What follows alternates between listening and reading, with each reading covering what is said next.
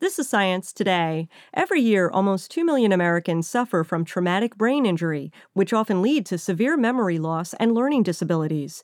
Peter Walter, a biochemist at the University of California, San Francisco, has recently discovered a drug that can completely reverse these impairments in mice.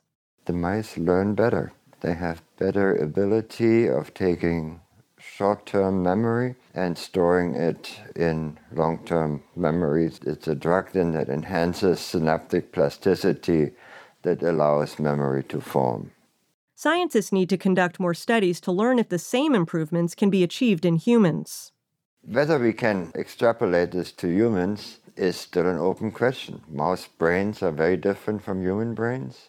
But since traumatic brain injury is a serious problem with no approved therapies available for patients, these studies may offer researchers new insight. For Science Today, I'm Larissa Branin.